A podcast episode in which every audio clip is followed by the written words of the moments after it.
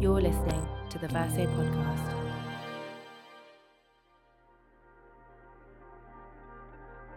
Welcome to the Verso podcast. This episode features a conversation with writer and professor Ashley Dawson, recorded as we walked through the streets and waterfront parks of lower Manhattan. We discussed the process, arguments, and implications of his new book, Extreme Cities, a disturbing survey of the necessarily ecological history of global urbanization and industrialization, and the unstable futures they are producing.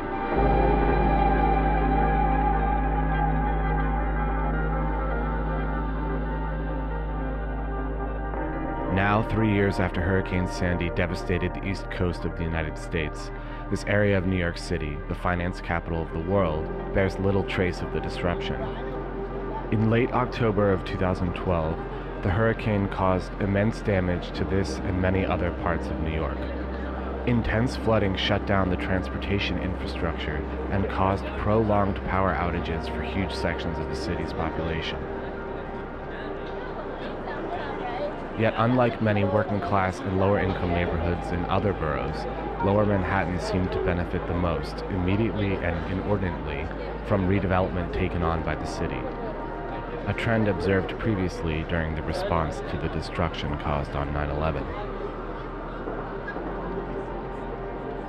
As we put it during our talk, We're on a Derive. Exactly, right? exactly. and the conversation tours this urban geography and the book as we make our way through both.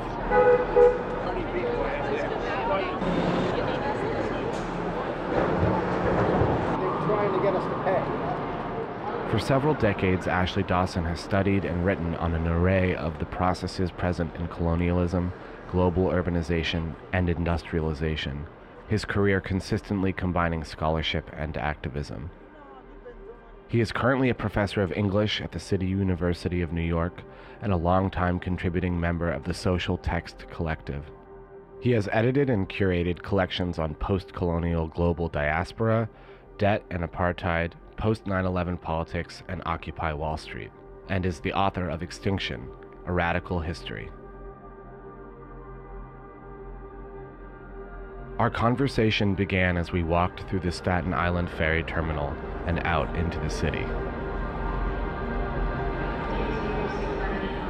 I mean, this is a good place to start. Should I sort of start by telling you a little bit about why the ferry terminal is significant? Absolutely. So, I teach in the City University of New York system.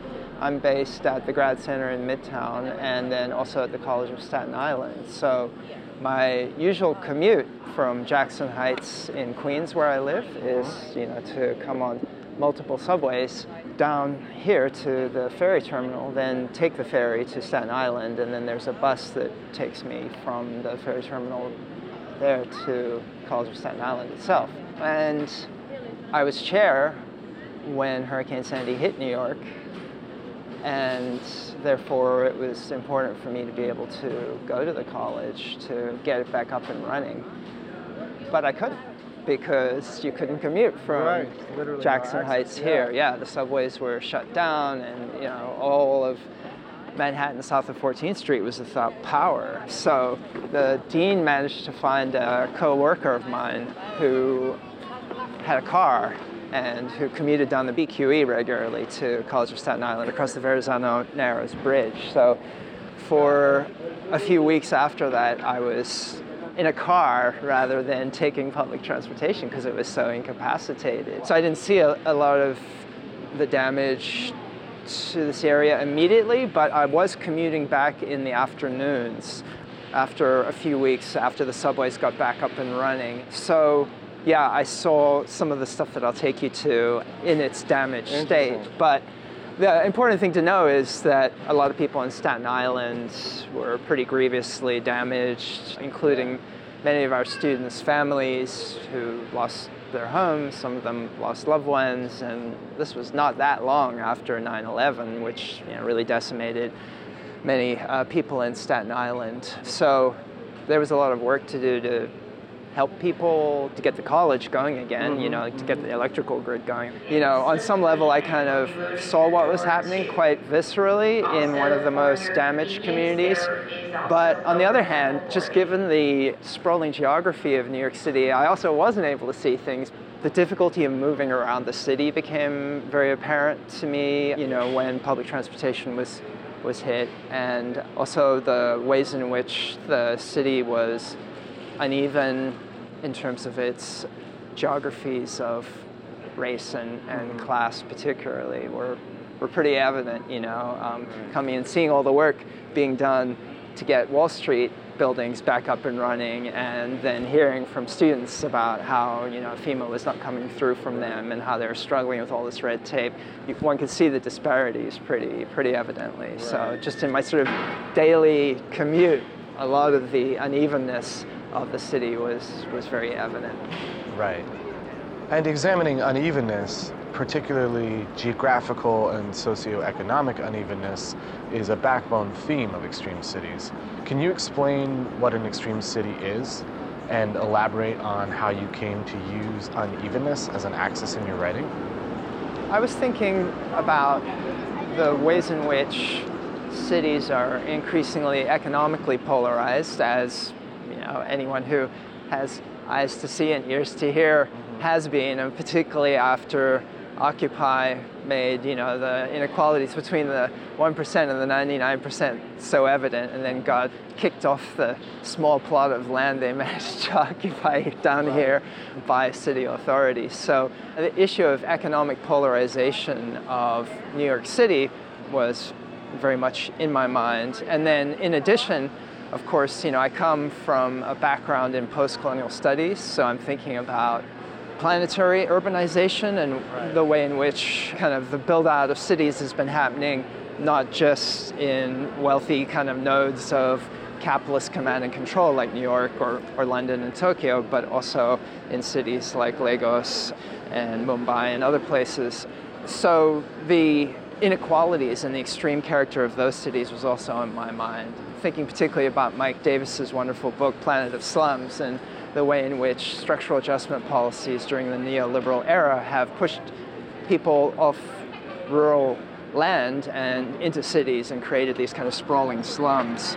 And there's been a lot of post colonial fictional production um, about those kinds of struggles to survive in, in slums. So there was that issue of economic and social polarization and inequality. And then I've, I've also been thinking about cities as sites that are particularly affected by extreme, increasingly extreme weather patterns. Obviously, Hurricane Katrina showed both of those kinds of patterns, but you know, the sort of fragility of infrastructures the complicated infrastructures that keep cities going is something that people like Stephen Graham and other geographers have been writing about and thinking about. So all of this was, was very evident to me before Hurricane Sandy. And then when Hurricane Sandy happened in New York, that all became very, very plain. Right now we're, we're walking just outside the Staten Island ferry terminal to the South Ferry subway station of the, the one train. And um,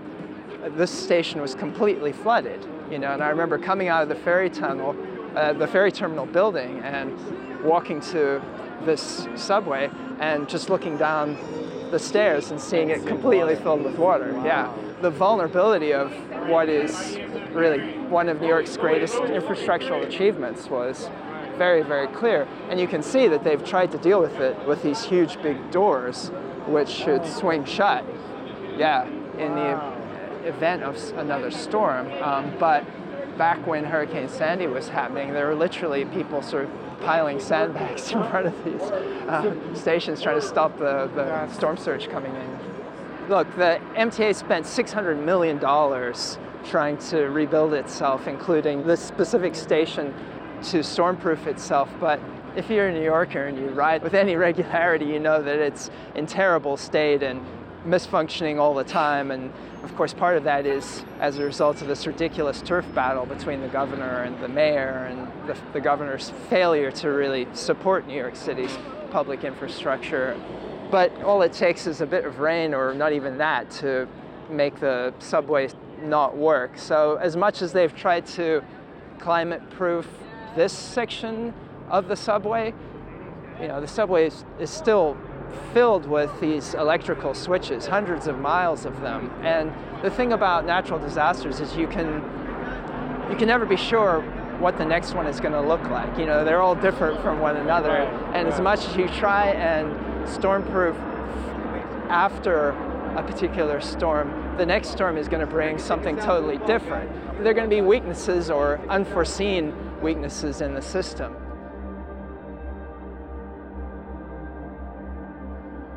Let, us go down towards the battery. And so, city spanning infrastructures like the subway system or the sewage system, you know, there are 14 sewage plants in the city, and they are all on the water level, kind of by necessity, because they function by flushing purified water from sewage out into water bodies, and they're all highly vulnerable. And those are just a couple of examples of this inherently vulnerable infrastructure.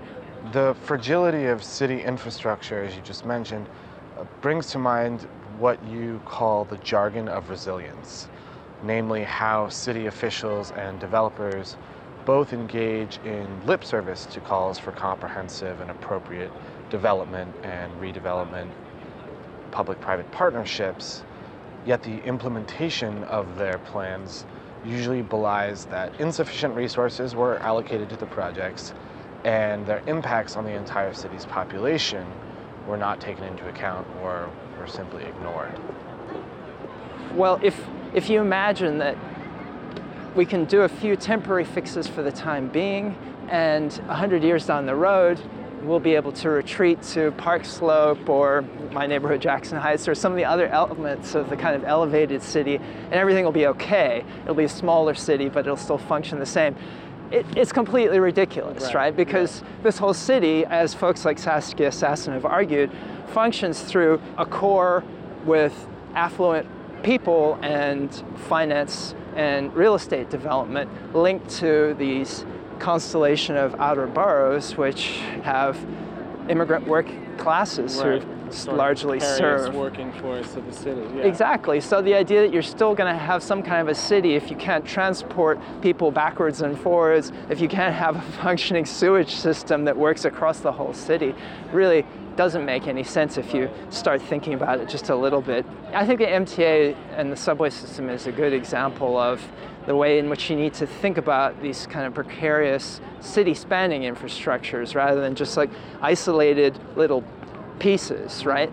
And that tends to be the way that design thinking happens, right? I mean, like the Rebuild by Design right. initiative that I wrote about in the book, the way that it worked was to try and focus on a few spots in the city which could be exemplary projects. And a lot of the work done in the Rebuild by Design competitors is, is really forward thinking and really wonderful in, in lots of different ways. But it is based on taking a fragment of the city and trying to make it as climate proof as possible rather than thinking about the city kind of holistically. And there have been attempts to do that you know, there was a, a, report published shortly after Hurricane Sandy that tried to come up with a whole patchwork of different kinds of solutions to deal with rising tides. But the problem is often, you know, how these kinds of visionary proposals actually get funded. We're right now in Battery Park, right in front of the seawall, looking straight at Staten Island into the into the harbor and towards the Verrazano Narrows. And one of the things that makes New York City so vulnerable to climate change is that it's in this kind of 90 degree intersection of Long Island and the coast, so that storms coming in off the Atlantic get kind of wedged into this funnel and come in through the Verrazano Narrows with this very strong surge, which pushes straight towards downtown Manhattan and Red Hook and, and Brooklyn. Some of the world's most valuable real estate here in Wall Street yeah. ends up getting threatened. What does the city propose to do? Well, it's proposed to build a levee called the Big U, which is supposed to go all the way from basically 45th Street on the east side around the bottom of Manhattan back up again. Right, right. And so there are lots of questions that come with that. Why only downtown Manhattan being protected? What about areas north of 42nd Street? What about the danger to areas that get the wash off from a storm surge that hits the barrier? Red Hook and Governor's Island are, are right there, right? And so if a storm surge comes in, the chance chance is strong that it will rebound and get sent back out into the harbor and may submerge other communities. And then there's the levee effect question. It was supposed to be high enough to resist another Sandy, this so-called Big U, you know, essentially a berm or a levee.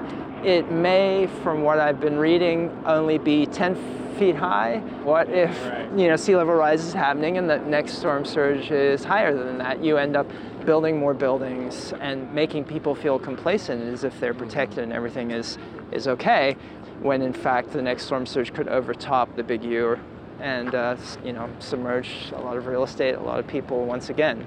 So there's a real danger of uh, exacerbating problems rather than ameliorating them ultimately. Right. This dovetails into the trend of what you term urban greenwashing.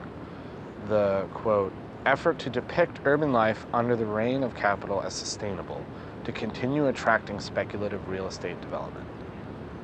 Given this discrepancy between what is essentially PR language and actual engagement with the climate crisis, and how courting speculative capital seemed to dominate those needs, what difficulties did you face as an academic detective when trying to gather information from public authorities? Well, I have to say that writing the book and trying to solicit information from public authorities was quite an eye opener. Yeah, I just found it almost impossible to get anyone to speak to me about these issues. Maybe it's because I'm a professor rather than, you know, a journalist who's connected to high-profile publications or something like that. I don't know. I think it may have to do with the fact that there's a strong disincentive to go on the record about any of this Right. stuff um, because these, these projects are often changing their form and often don't actually see daylight for many years. I mean, there is no big U in front of us, right? It's not here, even though the HUD set aside almost a billion dollars for these rebuild by design projects. So supposedly it's being built. As far as I know, ground has not yet been broken, but in articles published a year or so ago, some people went on the record sort of saying it's not going to be as high as it was originally proposed to be for economic reasons, and it's not going to have all of the public amenities that it was slated to have, right? If you if you go on the Rebuild by Design site and you, you look at the Big U proposal, it, there's a very slick video that shows all these parks and you know, places where people can do Tai Chi and uh, other public activities, all created by the, the Big U. And it's not just that the designers have a social conscience, it's that groups like Lower East Side Ready pushed really hard for these public amenities as part of the consultation process. And you know, the uh, Rebuild by Design Commission, which the Rockefeller Foundation initially funded, really vaunted itself for being something that was far more socially inclusive than public design processes usually are. But it turns out some of those elements may disappear when the thing actually gets built, and it might just be a big ugly wall, as one architect said. So we'll see what happens. But yeah, I don't know when the whole thing will eventually be built, if it ever is. Part of the problem, as I understand it, is that it was to be funded by public seed money, but then private donations were supposed to come in and build major portions of it. Private, public initiatives are very fashionable these days. Right. But it really begs the question whether it's in the interest of some private entity, some capitalist firm that's trying to make loads and loads of money to build massive works of engineering for the public benefit that have no real value to them as, as investments. I mean, if you look at what Holland's done with some of its massive engineering projects that have tried to deal with the threat of storm surges coming on off the North Sea, those have all been publicly funded. You know, there, there have been private engineering firms designing those things, but they've been publicly funded. So the US hasn't solved that problem, I think.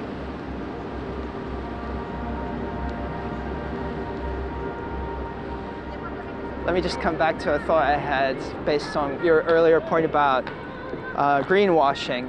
Um, it, one of the things that I was really interested in, going back to the idea of the extreme city and economic and social polarization, was the question of, of housing and public housing in the city, right? Um, I mean, the, the redevelopment of lower Manhattan after 9 11, almost all of the funds, uh, there's a, a, great book. Um, by Kevin Fox Gotham and Miriam Greenberg called Crisis Cities that focuses on the rebuilding of New Orleans after Katrina and New York City after 9 11. And they really show how almost all the funding for the redevelopment of lower Manhattan went to affluent areas like where we're walking right now, downtown, and Battery Park City as well, and, and didn't go to working class, relatively poor areas like Chinatown or the uh, Lower East Side, for instance, which are predominantly Asian American and Latino in, in, in, their populations. As I thought about what was happening after Hurricane Sandy, but more sort of broadly to, to the city, under Mayor Bloomberg, who talked a good game about climate change and uh, resiliency and who commissioned some of the studies that I was talking about earlier, was to, to really think about what was happening in terms of development and real estate investment, right? Because what a lot of geographers have been saying for a long time, I mean, I'm thinking about Henri Lefebvre, for instance, right. you know, who wrote The Urban Revolution way back in the early 70s. Uh, what they've been arguing is that real estate speculation has become one of the kind of cutting edges of capital in developed countries, along with financialization and financial speculation. In fact, the two go kind of hand in glove.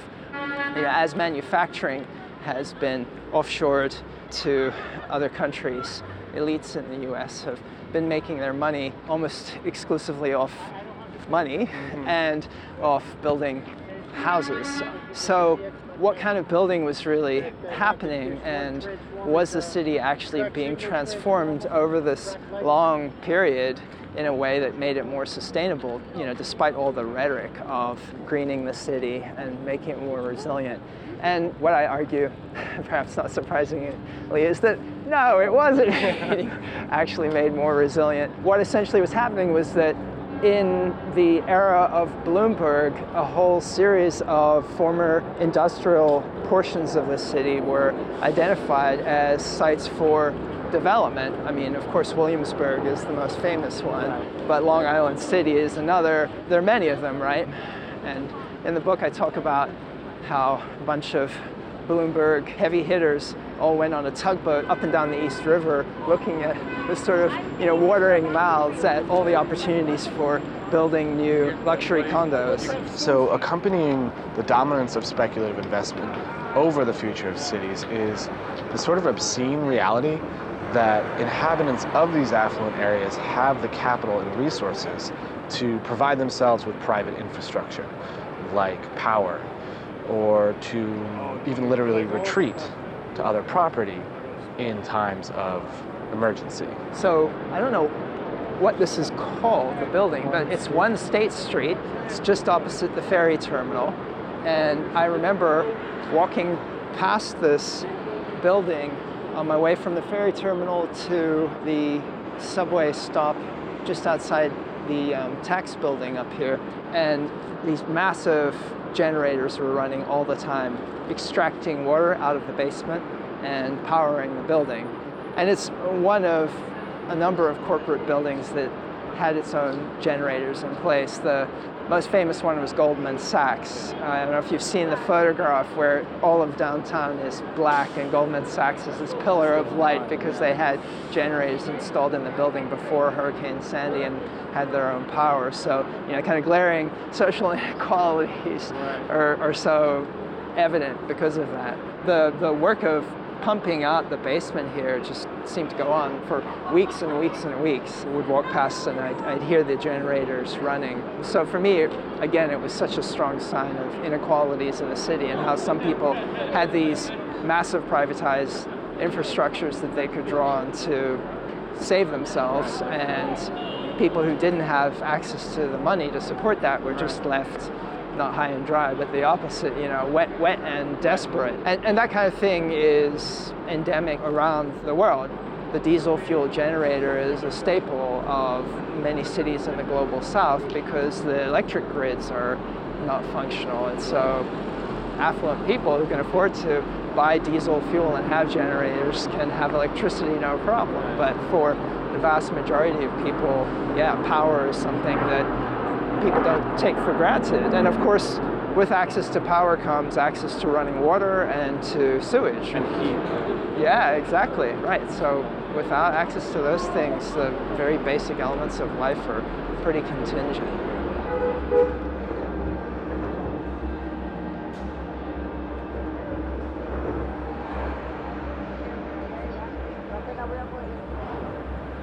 You mentioned Hurricane Katrina and Sandy, and now several hurricanes have recently swept through the Gulf, making their most destructive landfall on the continental US in Houston and Florida. In each of these scenarios, it has been clear that economic disparities sort of exacerbate the presence of dynamic weather.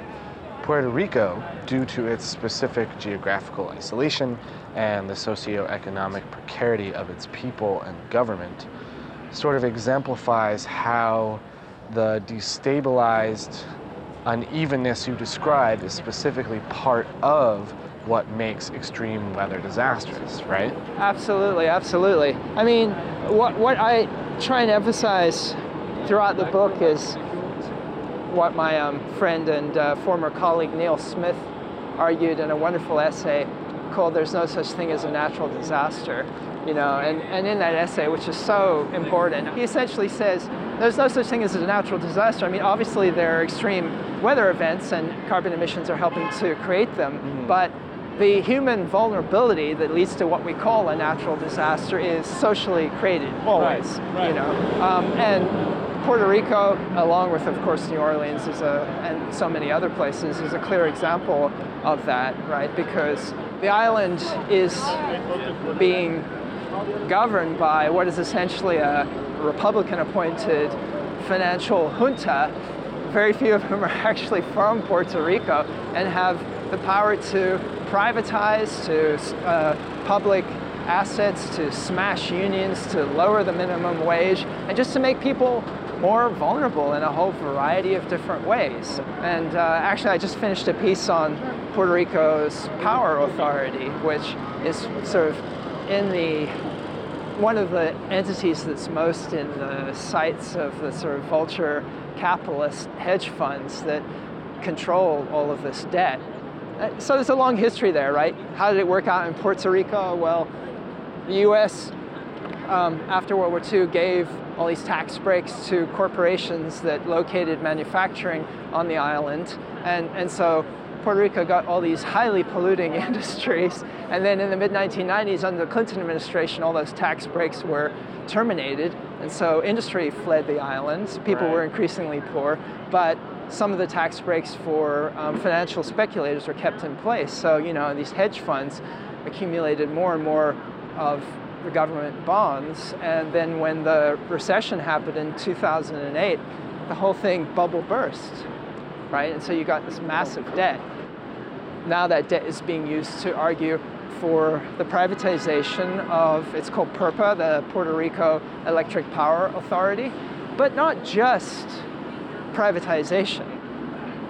What's worse is that the plan put forward by the privatizers, that one of the chief of whom, and who wrote some of the regulations for PROMESA, which is this financial junta arrangement, he's head of the Liquefied Natural Gas Association of America. And so the plan being put forward for the transformation of the electric utility in Puerto Rico is not just to privatize it, but to switch it from generating electricity by burning imported petroleum to generating electricity using imported liquid natural gas. So the country by 2030, it's projected is going to be spending a billion dollars a year importing this liquid natural gas, just as it's hemorrhaging money right now to import oil.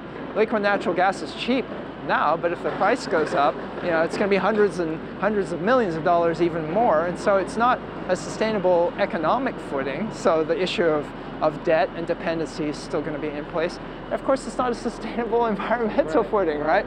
So, you know, the, the country could be a prime example of a switch to resilient renewable energy. I mean, it's a tropical country, right? Damn it, you know, it, yeah, yeah. it gets lots of sun. All of Puerto Rico's power could come from solar energy and, and wind power with no problem. It's just a, a matter of making that shift to renewables happen. But the people who are pushing for privatization are definitely not in favor of that. So it's going to take a lot of political pressure to make sure that what we see happening isn't another instance of disaster capitalism, you know, like what we saw in New Orleans after Hurricane Katrina. And it's hard to keep one's mind on that right now because, I mean, it, the situation is just so ghastly and it becomes clearer and clearer day after day that it is like Katrina, except in this case, you know, it's not a city of people who've been abandoned, but an entire island of over 3 million people.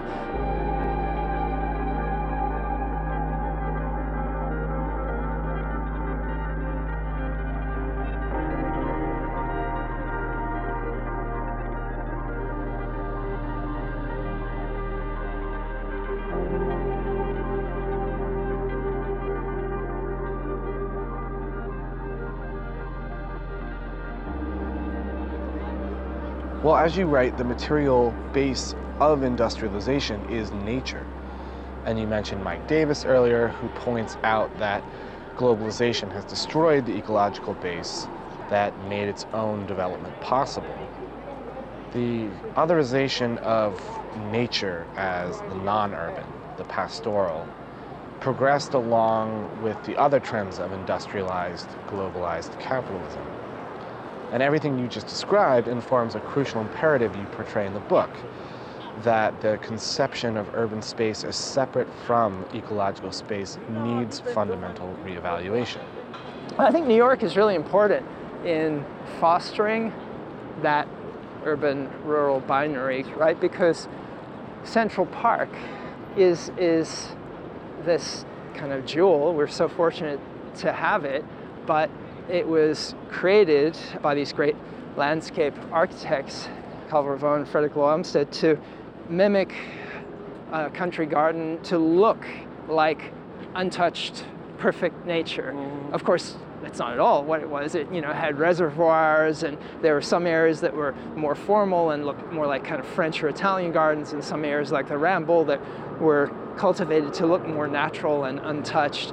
But the point was that the whole thing was a product of a real estate speculation by wealthy real estate owners living at the bottom of the park, and that in order to construct it, um, people had to be evacuated. Right. So these processes of enclosure that were really central to capitalism at its inception, and that of course remain really important around the globe today, were really part of creating this apparently undisturbed nature. So yeah, this, this kind of jewel-like park in the center of one of the world's most apparently urban cities helps to reify these oppositions between rural and urban because you can kind of see them. You know, you walk from these giant skyscrapers into this green space, right? right. It's like, oh, here's here's the countryside. If I go outside the city, I'll find more of this. You know, this is what I expect out there, which ignores the way that the countryside has been subsumed within industrial capitalism, you know, and, and is used to produce crops for cities. It's, it's a pernicious binary. I think is being challenged by contemporary landscape architects in ways that are really interesting and important. That was one of the things that I found most interesting in my research is to read about the work of figures like Kate Orff, who are trying to think about ways to live in a more harmonious way with the natural world in cities. So she's her her firm is the one that did the Living Breakwaters project off the coast of Staten Island, and in that project they're using naturally seeded oyster reefs to try and grow as a breakwater to protect the vulnerable areas of the southeast uh, Staten Island coastline. So, you know, instead of putting up a seawall, which would have all the problems of, of a levee, but in the sea, they're trying to use this oyster-tecture, as Kate Orff calls it, uh, as a form of, of natural barrier. And it has all sorts of other benefits too. You know, oysters purify water by circulating huge amounts, each of them every day, and, and purifying it. Kate Orff's idea is that living breakwaters is a kind of test example, but that it could be something that is done throughout the New York Harbor as the waters get cleaner. So, yeah, it's, it's an interesting project. It's only possible because of decades of struggle to clean up the Hudson by Clearwater and other organizations, you know, from PCBs, which GE released uh, further up the river. But it's still not totally clear if it will work. It's, it's still not clear if the oyster reefs will take and if the waters are clear and clean enough. And of course, there's the problem that originally Kate Orff's proposal for oyster-tecture was part of this Rising Tides exhibition that MoMA organized, I think in 2009, and it was to be in the waters of uh, the Gowanus Canal. And so since then, you know, the whole Gowanus area has gentrified like mad, right? So again, the kind of questions, yeah. yeah. right, of, of the ways in which a really you know, kind of wonderful attempt to work in harmony with natural ecosystems to protect the city. Um, you know, how does that work with trends towards gentrification and social and economic polarization that seem antithetical to those efforts at sustainability? But obviously, one, one designer like Kate Orff can't solve all of the problems of the city. It's, it's a valiant effort to think about all these different systems and how they can work together, how we can have what she calls multi-species habitation, you know, Yeah. in a way that's politically progressive and not based on sort of walling ourselves off from nature. Shall we go across this Yeah, bridge? sure. We're in an interesting site in, in many ways, right? This tunnel, which goes to Brooklyn, was totally flooded during Hurricane Sandy. So, you know, from this bridge, you could look down, and like the subway system, you could just see it completely filled with water. And it was seawater, and so of course it corrodes not just the electrical systems, but the concrete. In fact, the tunnels leading into Penn Station for Amtrak and New Jersey Transit. Basically, the entire rail corridor go- going uh, through the Northeast from Boston to Washington, D.C., were shut down this summer because they still hadn't fixed the corroded concrete that Sandy brought. The work is, is very much ongoing, and there's so many other kind of points of craziness and vulnerability in Derek's infrastructure that one really has to has to wonder. So here we are in Battery Park, going back to our earlier discussion. Mm-hmm. Yeah, these are very expensive ribbon walls of condos with tiny little parks next to them. And you know, I mean, they- they're used by the public broadly, and people are, are hungry for them. You know, they're important public amenities. It's just, you know, if we lived in a different kind of city, there could be so much more of this, and it could be so much better and so much access- more accessible. and serve that, that dual function of public space and buffer. Exactly. The funding to buy up the spaces that would be used as these kind of water parks, which would be public amenities, you know, on an everyday basis, and then when a, a storm happens, they could serve as sinks for water. I mean, there are not nearly enough of them in the city to really, I mean, it was a kind of demonstration project, but it couldn't really do what it's supposed to do. So that's, that's the tragedy of the fact that New York had all these waterfront sites and, and didn't really use them um, the way it might have, I think. It's not too late. We can always just occupy all these things.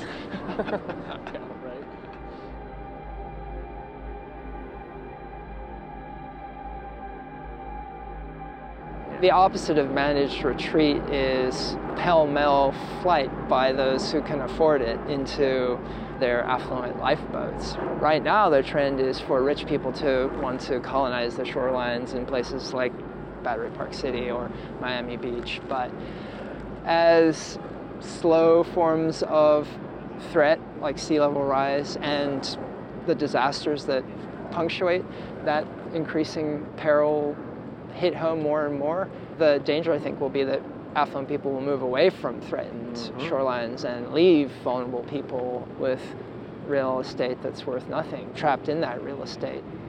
We need progressives to be making arguments about state implemented plan for managed retreat. Towards the end of Extreme Cities, I want to get people to engage with the idea of, of really transforming large scale structures and coming up with plans to do that, even if they seem somewhat pie in the sky today.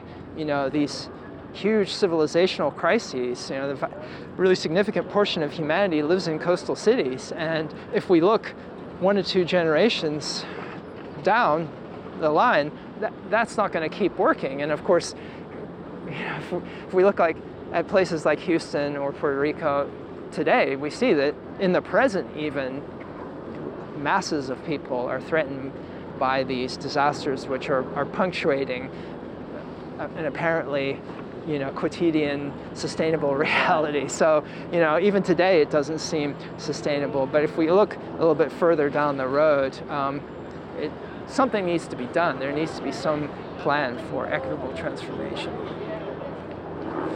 Well, a really interesting aspect of the book is how you deal with the dilemma of time and scale in the current crisis. That is, how the projects of industrialization and urbanization and the consequences they produce have accelerated beyond the reach of the everyday norms of urban life. Policymakers who may only serve a few years are implementing policy that has effects that will last much longer uh, investment capital is looking for short term returns while engaging in projects with long term effects. The consequences temporally and geographically exceed and thus seem external to the causes. Yeah, we're just, we have a limited temporal horizon which is built into so many of our institutions. Um, I mean, I, of course, the most important one is, is capital. And uh, you know, the idea of getting returns on a quarterly basis or an annual basis or something and not being able to think more long term just makes for incredibly short-sighted kind of lemming-like behavior or ostrich-like behavior put your head in the sand. Other elements are, are equally purblind you know the 30-year mortgage which is such a central element of american racial capitalism you know and the kind of transfer of assets on a generational basis from people of color to middle class white people in the post 1945 era, yeah, it, it means that people think in, in 30 year segments rather than further down the line. And even that is, is an issue, right? The mayor of South Miami, whom I interviewed, talks about the problem of selling your, your house to somebody else who's going to take a 30 year mortgage and having a clause saying that the uh, property is safe for 30 years, the length of the mortgage. And he's like, well, you know, there's just no way to know that yeah. in, in Miami. And in fact, it's probably the opposite. So, what is that going to mean for this kind of fundamental element of wealth accumulation and trans- intergenerational wealth transfer in the United States? Um, it's really going to break down. I mean, I think in some ways that's where environmental humanities might be useful and important, right? Because the whole role of um, writers and uh, artists more generally is to think kind of speculatively, uh, to think beyond those narrow, narrow temporal constraints and to imagine futures, play out scenarios uh, issue warnings about what the current trajectory, where it's going to take us, and to imagine more utopian alternatives. It's a hard thing to do because there are so many signs of apocalyptic doom. The oceans are acidifying, the coral reefs are dying. Let's go this way. You know, we're in the midst of a mass extinction crisis. And it's not like we can just move north everything needs to be rethought, really, on such a grand scale. Um, and we're only at the kind of initial stages of thinking about that, just because we're so fucking clobbered yeah. all the time right yeah. now in the present, I think. We need to be doing both things, you know, being able to talk about these huge civilizational challenges that we face uh, in the medium term you know, in the hope that we can kind of keep going as a civilization. Um, and coming up with some sort of source of hope and something to get people to organize around and to militate for rather than just to sort of say, all right, well, I might as well stay at home and watch TV and drink beer.